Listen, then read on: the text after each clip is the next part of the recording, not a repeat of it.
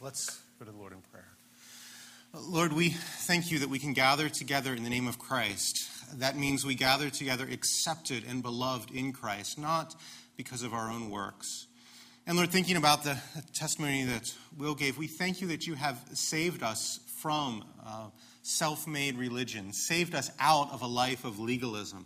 We don't have to try to worry about keeping a law uh, to make ourselves acceptable to you. Because first, you have made us acceptable in Christ, and then you free us to actually give us desires where we want to obey you, and we're able to love you, to give you the true obedience that you desire. That is, we love you and we desire you and we delight in you. You've enabled us to have that kind of relationship with you. Lord, we thank you for the church family that you've placed us in. We thank you for the evidence of grace that we see in one another's lives. We thank you for um, the conversations that, that center around your word that happen in homes and over Facebook and on the telephone throughout the week. Lord, we thank you how the church family gives generously as well. We thank you that you've met the needs that we have as a church. We pray that you would continue to do that. Lord, give us the desire that we would, we would give to you to the further your kingdom because the gospel is the most important thing in the world. Your word is the strongest force in the universe, and our lives in everything we do should be centered around that. So, Lord, help us to believe that and to want to further your gospel in all areas of our lives. Lord, make us faithful in evangelism. Lord, give us a burden for people's souls and a burden for your glory, that we would want your glory from every person on the face of the earth, that, that they would praise you and that we would see the need for that. In heaven, worship will be all, all around us. It will be what we do perpetually, forever, and it will be so good. Lord, give us a burden that we would bring your gospel to people, that more may come to know you through, through Christ. Lord, we thank you that we're not the only church in the area that's preaching your gospel. We thank you for Burtonsville Baptist Church, Pastor Justin, who is there. We pray that you would uh, work in his ministry, that he would faithfully share your word, and you would grow that church around your gospel to your praise and your glory. Lord, we pray that you would uh, bring more people to know you through our ministry as a church, too. We pray that we'd hear great testimonies uh, through people being baptized as they've come to faith in you, and they would uh, give glory to Christ through their testimony. We pray we'd see the evidence of your Holy Spirit working among us. And Lord, as we turn our attention to your word, give us this gift of illumination by your Spirit that your word would um, penetrate into our lives. And we would not just be interested in learning new information, but we would sit under your word as you instruct us and you encourage us. And your word is a means of life because you are present in it. We pray this in Christ's name. Amen. Well, I'm going to start by uh, giving you a, free, a few brief stories that are all based on real events that I've heard or seen. And I want you to consider what is the common thread that runs throughout these stories. First story a man has fixed a meal for his family. It's a meal he's been looking forward to. He tries to gather his family around to eat it, but they're slow in coming, so he gets irritated. And then during the meal, he barely engages in conversation because he's so focused on enjoying the food. Second story a woman finds herself irresistibly drawn to McDonald's chicken nuggets. She drives past the McDonald's and it's like the golden arches. Just tell her, come, come. And she obeys. Uh, and she rationalizes that her doctor has told her that actually they're reasonably healthy. But then later on, she thinks they can't be healthy to the degree that I'm consuming them. Another story a pastor, the sermon I heard, preached, uh, preaches a sermon in which he chides the congregation for eating food not because they uh, need it, but simply because they are enjoying it. And he tells them it's sinful to enjoy their food. They should eat not for pleasure, but so they have energy to serve God. A woman looks in a mirror, and though she can count every rib, she thinks of herself as fat. And she starves herself because she has a hunger to control her body. A high school girl sneaks pounds of chocolate into her room, and then after she's had a bad day at school, she gorges herself and then throws up in the bathroom what do these stories all have in common? They have an unbiblical and an unhealthy view of food.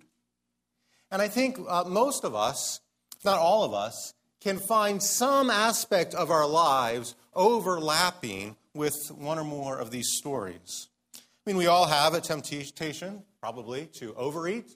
Some of us have a temptation to undereat. We all have that comfort food that maybe comforts us in ways that are not healthy. We, we put food above God. And it's not surprising that we would struggle with that, and given what our culture is like that we live in. I mean, think about it. You turn on the TV, and what do you see? You see advertisements for food, and it looks really good, it, especially if it's frozen food. It never looks that good when you open the package. You know, you open it. This is what that is on the cover, but, but it looks really good. And often in the commercials, the people who are eating it are happy, and it sends that message if you eat this food, you will be happy too. You want to be happy, so that's a message that we like, so we accept it. And that's particularly ironic in light of the other message that our culture sends, which is unless you look like this really skinny model, you're not going to be happy. And, and we're, we're confused. We can't believe both of them, so we, no wonder we have a struggle in this area. Now, why are we talking about this? Why did I give that introduction for the sermon? Uh, is this really going to be a message that's going to center on food? Well, yes, it is, actually.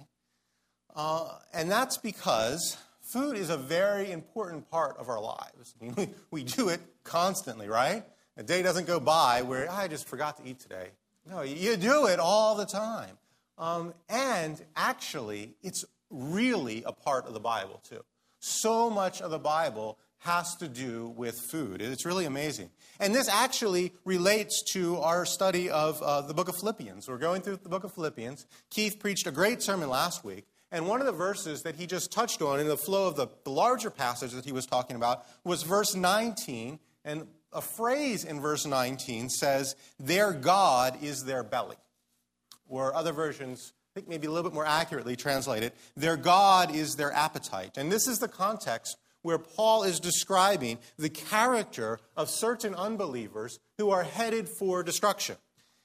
And he says part of their character is this this insatiable appetite, this desire for pleasure, and this, that desire rules them. So, what I thought would be helpful this morning is if we zero in on that phrase, their God is their appetite, and get a better understanding of what that experience is like. And in doing that, I hope also not just to see what you know, the negative experience is like, but then we can say, what does it look like for the living Redeemer to come into our lives and transform those experiences so that we desire Him and He is our life, and that's what we want. So we're going to see three things in this phrase. One, that food is a good gift from God. That's part of the sermon, too, to be excited about, okay? It's not just going to be negative here. Two, food, like everything else, can be used wrongly. And three, Christ redeems our use of food by creating in us a longing for something greater. So, first, food is a good gift from God. Now, first of all, we have to see what Paul is not saying in this passage. When he's describing these people on the road to destruction, he doesn't say that their problem is that they have a belly or have an appetite. No, that desire for food is not what marks them as on the road to destruction. Um, it's not bad simply because they want it. What's wrong here is that they've made it their God. Their God is their appetite. Their God is their belly. It's the, the status that they've assigned to it. Food, in its proper place, is a good gift from God. In order to see that, let me just take a really quick survey of the Bible. You, tell, you can tell the story of the Bible in several different ways. Quick survey of the Bible from the perspective of food. It's all over the place. You begin in, the Bible begins in a garden where God has provided everything and the trees look good for food. And it's this garden that He waters Himself, and it's luscious and it's green, and it's the kind of place where you love to be and just, just eat the fruit and eat the food, and it is good. God created that uh, to bless His people. And then if we look at the very end of the Bible, what do we see? We see a wedding banquet. That's how heaven is described as a feast. I don't think that's just metaphorical. I think there's actually going to be a feast in heaven because Jesus, before he leaves his disciples, tells them that he will eat this meal with him, uh, with them uh, uh, anew in the kingdom. So there will be a feast. There's food in the beginning, food in the end, and it's described as good. And then think about how it's all through the middle. God came to Abraham and ate a meal with him. God commands the Passover meal. God provides manna out of heaven to feed the Israelites in the wilderness. The promised land is described as a land flowing with milk and honey. Now, that's descriptions of it being good, tasting good there. The New Testament, so much of what Jesus did revolved around food. We have the fish, we have the loaves, we have the wine. He's accused of eating with sinners and tax collectors. And in the resurrection body, one of the main things we see him doing is eating. And he gives a meal to, so that uh, a, uh, a meal to remember his sacrifice that we're going to partake of today. And, and here's where I think it's most interesting. Our spiritual life in Scripture is described with the analogy of food. It's, it's in Psalm 63 that uh, Isaac read for us. As David says, My soul will be satisfied. Here he's talking about satisfaction in God. My soul will be satisfied as with fat and rich food. So, just as a good meal provides that sense of satisfaction, doesn't it? God is described, David describes his relationship with God as meeting that need, as, as satisfying him, essentially. And, and in the context there, it is God's loving kindness that satisfies David. God's loving kindness is David's comfort food, you could say. And the Psalms tell us to taste and see that the Lord is good. Food would not be used as an analogy for our relationship with God if food were not good. No, our, our need for food and our desire for food and the satisfaction that we have in food all point us to the reality of our relationship with God. And this emphasis on food all throughout the Bible shouldn't surprise us when you consider that the Bible was written for us humans who live in a real world, in a real body that gets hungry and needs food, or it will die. I think as Christians, we sometimes overlook the body because we have this wrong idea that to be spiritual means that we don't give any attention to our body. That, that's an error that came from the early church. It started out, you can even see it battling it in the Bible. It's called Gnosticism. It's the idea that the body isn't important. And, and we should just, if we give ourselves to spiritual things, we won't pay any attention to our body. And, and, that's, and that's wrong. The body is important, and God uses that to help us understand our relationship with God. Uh, here's an example of where I think somebody went wrong. Uh, many years ago, I was helping a church in Canada do outreach to the Canadian Indians that are up there. And I walked around all day with an older, mature believer. We were knocking on doors, inviting people to a certain event, and having great conversations. And I really respected this mature believer in many ways. He was one of the first people to, to share his struggle with, about sin with me. And I remember as just a young man being impressed by that. He's, if he struggles with sin, I think I probably always will too. So that was helpful for me. But, but at one point, I remember I made a comment after walking around for a good part of the day. I said, I'm hungry. And then he told me that I should be hungry for the word. And I thought, well, you know what? I should be, but but doesn't take away the fact that I can be physically hungry as well. And we shouldn't resist that need for food simply with the idea of being spiritual. Because God wants to teach us something with our need for food. He wants to teach us our dependency upon Him. You see, it's very clear in Scripture that food comes from God. I think we are removed from that a little bit in our culture today where you go right down to the store and buy it. But yet, God provides it. He makes the things grow. He brings the rain. And even today, there could be something that actually dries up our source of food. And it doesn't matter how much money you have, you, you can't get any of it. I mean, that could happen. God is the one who provides the food, and we are at His mercy for it. And we need the food. So that tells us something about our relationship with God. In a very real sense, daily, He is supplying our need. And that teaches us our dependency upon Him. We need Him to meet that very real need that we have uh, or we'll die. Psalm 145 tells us that He opens His hands and satisfies the desire of every living thing. It's a picture of God providing the food that we have and what we need. You know, I think uh, parents especially can appreciate this how you know if we have young children in the house particularly as they're you know getting to that point where they're well really from the point they're born they need the parents to put the food in their mouth or they'll die right i mean they can't eat on their own their, their arms hands don't work to be able to put the, uh, the food in their mouths. They need somebody else to supply their, their food to their mouths, or they're just not going to make it. Um, and that really reinforces that relationship of dependency from the child to the parent. You know, the, the child is dependent upon the parent. And friends, in that similar way, that's how we should think about our relationship with God. We need Him to supply our food. And that tells us how dependent we are upon Him. And I think that gives new meaning to the idea of praying before our meals. That it shouldn't be something we just, okay, go through the motions. Yes, we need to thank God for our food. We should really realize that, that this is what God has provided for us. This is how He meets our needs. And it is a, an illustration of how we are dependent upon Him for everything. So think about it. When you pray before meals, do you, do you have that sense of God meeting your needs and real appreciation for Him? Or are you just kind of going through the motions? But you know, the other thing we see is that the pleasure that we have in food is not unscriptural either. That's a very real thing. I mean, think about it.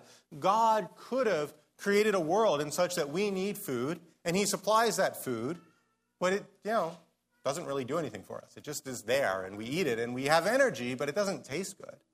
Instead, God decided to meet that very real need that we have with something that is very pleasurable, isn't it? it doesn't, what does that tell us about the character of the God we serve?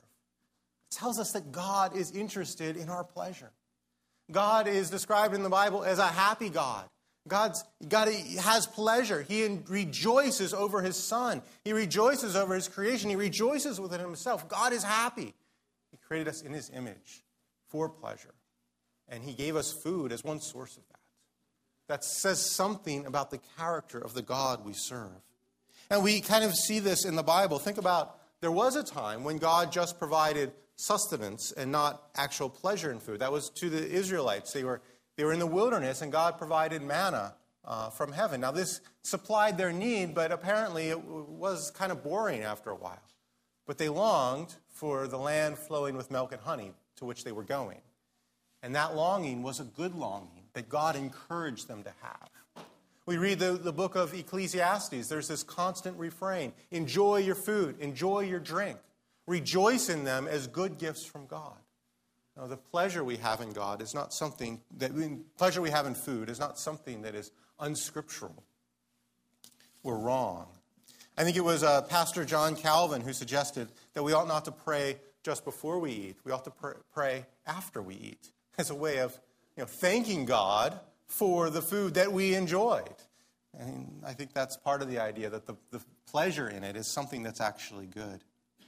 I told some people that I was going to preach a message on food, and sometimes they're like, oh, that's going to be where he tells us not to eat too much. And we'll get to some of that eventually. But, but part of the application, I think part of our Christian discipleship is actually taking the pleasure in food that God has given for us, that God has meant us to, to use as a way of thanking him for it.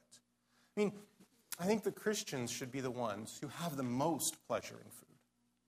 Because we, of all people, realize what it is a gift from our Heavenly Father for our good. I mean, think about it this way uh, Imagine two girls go to school wearing the exact same necklace.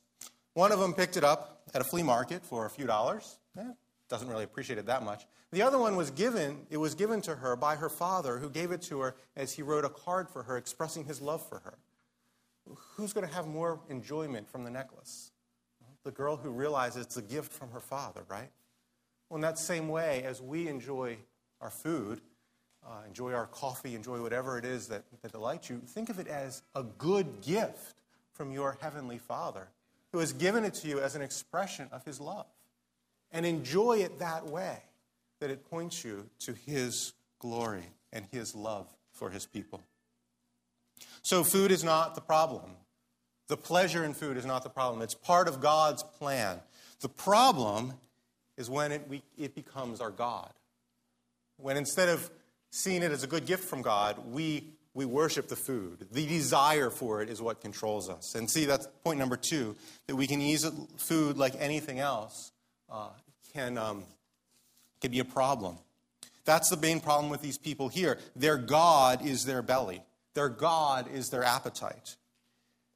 And And I think it's helpful to put this, uh, this idea, this, this problem, in the overall context of the passage we looked at. Remember what Keith talked about last week. Uh, Paul here is describing in this passage two different groups of people. There are the people who are enemies of the cross. That means they're not Christians, they've rejected Christ, and they are headed for destruction. And, and that means that there is a real destruction for those who reject Christ. And there, this is put in contrast with those whose end is glory, who will be transformed in the image of Christ. Paul is describing two groups of people going to two different destinations, all based on what they do with Christ. Those who embrace Christ are headed for glory, to be transformed into his image. Those who reject Christ are headed for destruction. That's a sobering reality that we must take into account, one that should spur us to trust in God and to evangelize, both of them. Um, but, but this, this God is their belly idea is what characterizes the group of people who are headed for destruction. Those who are on their way to destruction are marked because their desire for food is what rules them. It's not healthy. Uh, and we see that all throughout the Bible. You think about the original sin that, that God put Adam and Eve in a garden, a beautiful garden, but He told them that one tree was off limits. Now, this tree looked good for food like all the other trees did, and therefore it would have had a natural appeal to it. But God's plan was that His word would rule their hearts, and they wouldn't go to it because of what His word said. His word, he would have been God, and their, His authority would have guided their lives over and against what they would have desired. But no, they didn't. They, they let their desire rule them. We see that in the way the Bible describes Esau. He is described as a godless man who sold his inheritance rights for a single meal. Now, you don't need to know, if you don't remember much about that story, that's okay, but his inheritance rights were connected with God's redemptive plan. And and he was saying that it is more important to fill his belly than be part of God's redemptive plan. The desire to, to satisfy our desires, uh, if that rules us, we're not in a good place. You see, God has, gives us desires, but his plan is that they are under his authority. So those desires, while real, never legitimize going after what we want when it's outside of God's will. Those desires are there, they're part of God's plan, but they don't ever make it right for us to go after something that God has said we ought not to go after. Uh, C.S. Lewis said something great about this in uh, his book, The Screwtape Letters. I've put that on your notes. This is an interesting book, and I got to warn you before I read a, a section of it that it's written from the perspective, it's a you know, fictional book, but it's written from the perspective of one demon writing to another demon about how to trip up the Christians. Okay? So when it talks about the enemy in here, the enemy is God. Um, you just got to understand that. And it's a great book. It, you really would enjoy it, I think. But here's what it says uh, here's one demon writing to another demon. And never forget that when we are dealing with any pleasure in its healthy and normal and satisfying form, we are, in a sense, on the enemy's ground. Now, the enemy is who? God, right? He's making the point that God is the source of all good pleasures. Pleasure isn't something that Satan has a corner on the market on, God does. Now he goes on I know we have won many a soul through pleasure. All the same, it is his invention, not ours. He made the pleasures. All our research so far has not enabled us to produce one. All we can do is encourage humans to take the pleasures which our enemy has produced at times or in ways or in degrees which he has forbidden. Hence, we are always trying to work away from the natural condition of any pleasure to that which is least natural, least pleasurable. An ever increasing craving for an ever diminishing pleasure is the formula. Uh, see the point there? When used in the context in which God gave it, pleasure is something good, and pleasure is something uh, that we can give God glory for and give God thanks for. It's designed to help us in our relationship with Him. But take it outside of God's plan, and two things happen it doesn't bring God glory, and it's not nearly as satisfying. I, I love that phrase at the end an ever increasing craving for an ever diminishing pleasure. That's what happens when we take the pleasures out of God's plan for them. And think about, you, you probably know what this is like. Say you, uh, you, you have a, perhaps you like chocolate mousse cake or something. It's not something I particularly like, but perhaps you like it. That you, you take a bite of it, and that first bite, it's an experience. It's an experience that takes your mind off the cares of life. You forget about the unpaid bills, you forget about the fight you just had with your spouse, you even forget what the cake is at that moment doing to your body. But then the experience is over, and you don't want it to be over. So you take another bite. But you do that with even more anticipation. And see, the thing is, though, uh, the pleasure in that first bite came often from how it was surprisingly good. But now you know what it's going to be like. So it doesn't have the same effect. But you still want that experience, so you eat it, and you eat more, and you eat more, and you eat more. And you have this ever increasing craving for an ever diminishing pleasure. And you're on the path to destruction. I heard an alcoholic interviewed on the radio one day. It was a fascinating interview. And she talked about how the essence of her desire for a drink was to get back to the very first experience she had with the drink. It was wonderful in the way she remembers it. She wants to repeat that experience. So she's always trying, always trying, always trying to repeat it. And in the end, she is destroying herself because she has this greater craving and that the thing that she goes to could never satisfy her. Now, how do you know the difference between enjoying a pleasure to the glory of God and letting that pleasure rule you? Well, two things. One, is the pleasure your refuge? See, see here's what it means. The ple- if the God, God is, if your appetite turns into God, you're going to go to that thing, whatever you want, not just because you enjoy it, but it's as a refuge because you're made for a refuge. That refuge is God. But when you've replaced God with something else, you go to that thing, whatever it is, with a sense of needing it and craving it. Not just that you want it and will enjoy it, it's that it, it meets a fundamental need in your life. You want that comfort that it provides, and you don't know what to do if you don't have it. So, question to ask about any pleasure is it your refuge? Is it what you're going to to escape from reality? Second, does it rule you? Can you say no? So, the minute you can't say no, and particularly if you look over the course of your life and you see that you never say no, and you know you, you might think afterwards, well, I'll say no next time, but yet you see 350 times where you haven't. You know, if that's the reality where it rules you, doesn't matter what it is, all of a sudden you realize there's something wrong in your relationship with God. Because actually, that is becoming God. You are obeying it. You want to know what, what is God in your life? Just answer the question what do you obey? And if you obey your desires every time, all the time, then those desires have become God. And that's a problem. And you have to realize that, that it's not, particularly if it's food, the problem, the first problem, isn't in how you might look or what it's doing to your body. That's not where the deepest part of the problem lies. The deepest part of the problem lies in your relationship with God, it's in your heart. So when you eat something for pleasure, to a degree that you ought not to, ask yourself the question what is ruling my heart? Am I going to this, you know, craving it in a way that really I should be going to God for? What's ruling my heart? It'll give you insight into your relationship with God.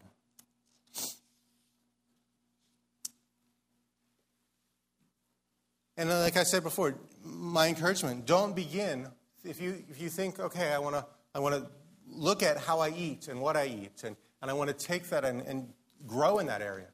Don't just begin with you know weight loss goals. Begin with what's ruling my heart. Look at your heart and your relationship with God. I mean, think of this. What, what matters more, people's opinion of you on the outside or what God thinks of you?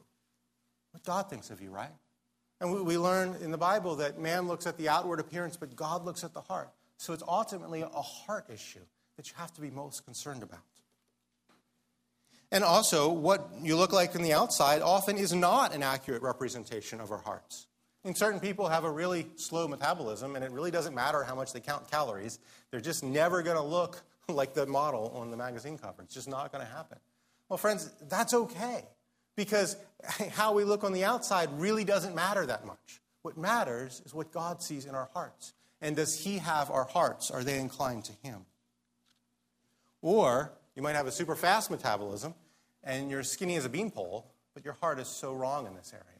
And you're going after other things instead of God.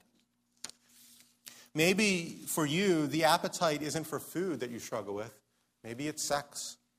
God has given a specific boundary of where sex is legitimate, and it's in marriage. And God has said, even in there, that the focus should be on, on pleasing your spouse. Maybe your God is the desire for pornography. That's a false refuge that many people can have. And that's a huge heart issue. We should look at our hearts. Why are our hearts going to something that God has forbidden? Maybe it's something with the, the, something else that can seem more benign, like video games or the amount of TV that you watch. Or maybe it's intense exercise. Uh, I did that for years. I didn't seek the high that might come from food. It was the uh, you know runner's high, so to speak. That, that exercise. Now, friends, that's going to be a lot better for your body, but no better for your soul. It's ultimately a heart issue. The problem isn't with food or sex or video games or exercise. All those things can be good used in their proper place. The problem is when Lewis, as Lewis says, when we use them at times or in ways or in degrees that God has forbidden. At that point, we are acting like somebody who is on the road to destruction. But, friends, if you are a believer, you are not on the road to destruction. If you are a believer in Christ, if you've trusted in the gospel, verse 20 of this passage says that your citizenship is in heaven. You are a citizen for heaven. You are in Christ. You are on the road to glory. So, friends, act like somebody is on the road to glory. Become who you already are. Our third point, lastly and briefly, is that God redeems our use of food by creating in us a longing for something greater. Let me give you an illustration.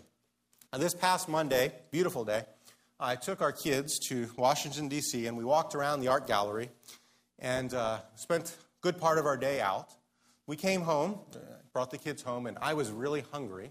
So then we all, as a family, went out to a restaurant. And, and I love that experience, maybe you've had it, of being in a restaurant that you enjoy and being really hungry. You've decided what you want, you've, you've ordered it, you know it's coming, you're hungry, you can't wait for it to come, you know you're going to be satisfied when it comes, and you're just waiting for it. And you have this strange experience of being satisfied and not satisfied at the same time.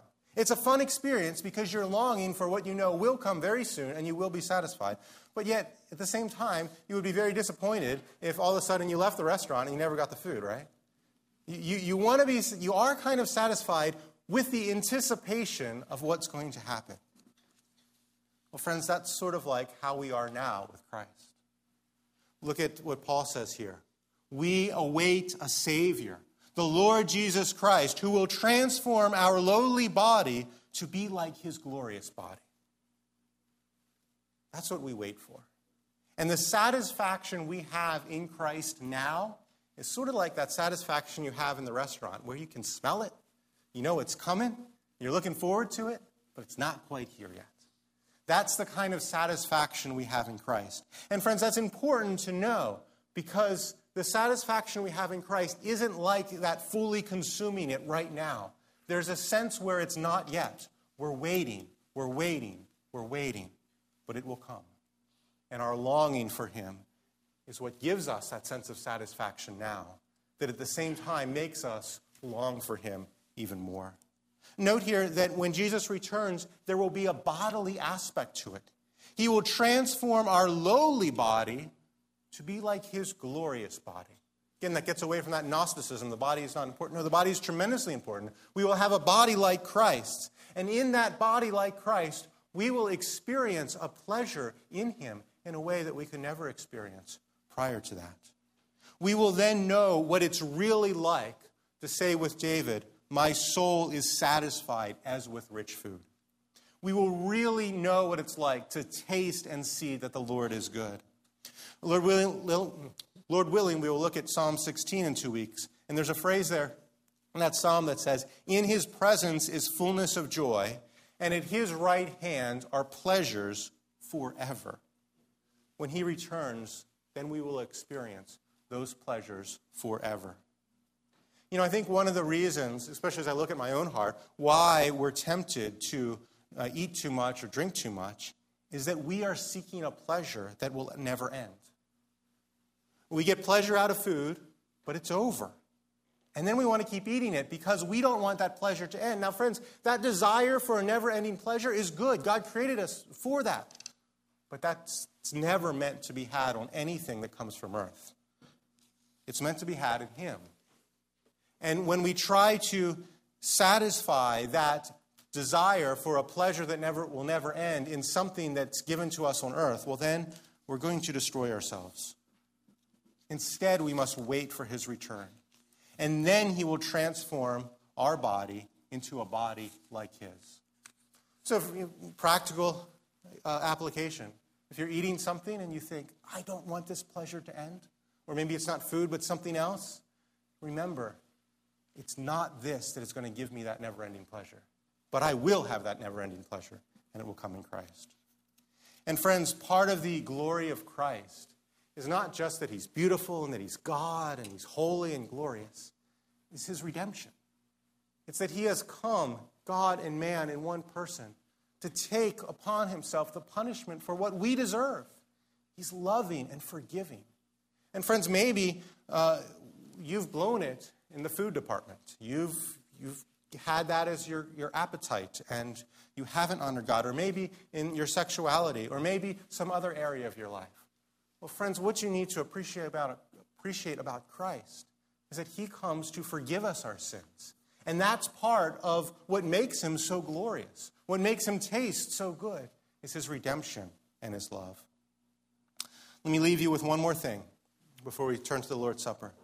I said before that I love being in that place in a restaurant where you're hungry, but you're looking forward to the food that will come. Well, the only thing better than doing it by yourself is doing it with a group of people. When you're with other friends and you're all hungry together. And then the uh, being with other people helps build that anticipation even more. And friends, we are waiting for the return of Christ together. That's why we partake of this meal together with other brothers and sisters in Christ, looking forward to Him and enjoying Him. So, as we partake of this meal, let our minds be drawn to Christ and His glory, and let us wait for the full satisfaction in Him that we will have. Let's pray. Father, we thank you for Christ and that He will come. And we pray that our desire for every other thing that you've given us, thank you for the many blessings you've given us in this life, part of your common grace. But we pray none of them will take the place of Christ, who will be the only thing that will truly satisfy us forever. And there we will have an ever increasing craving for an ever increasing pleasure in Him. Lord, let the longing for that day purify our lives now. We pray this in Christ's name. Amen.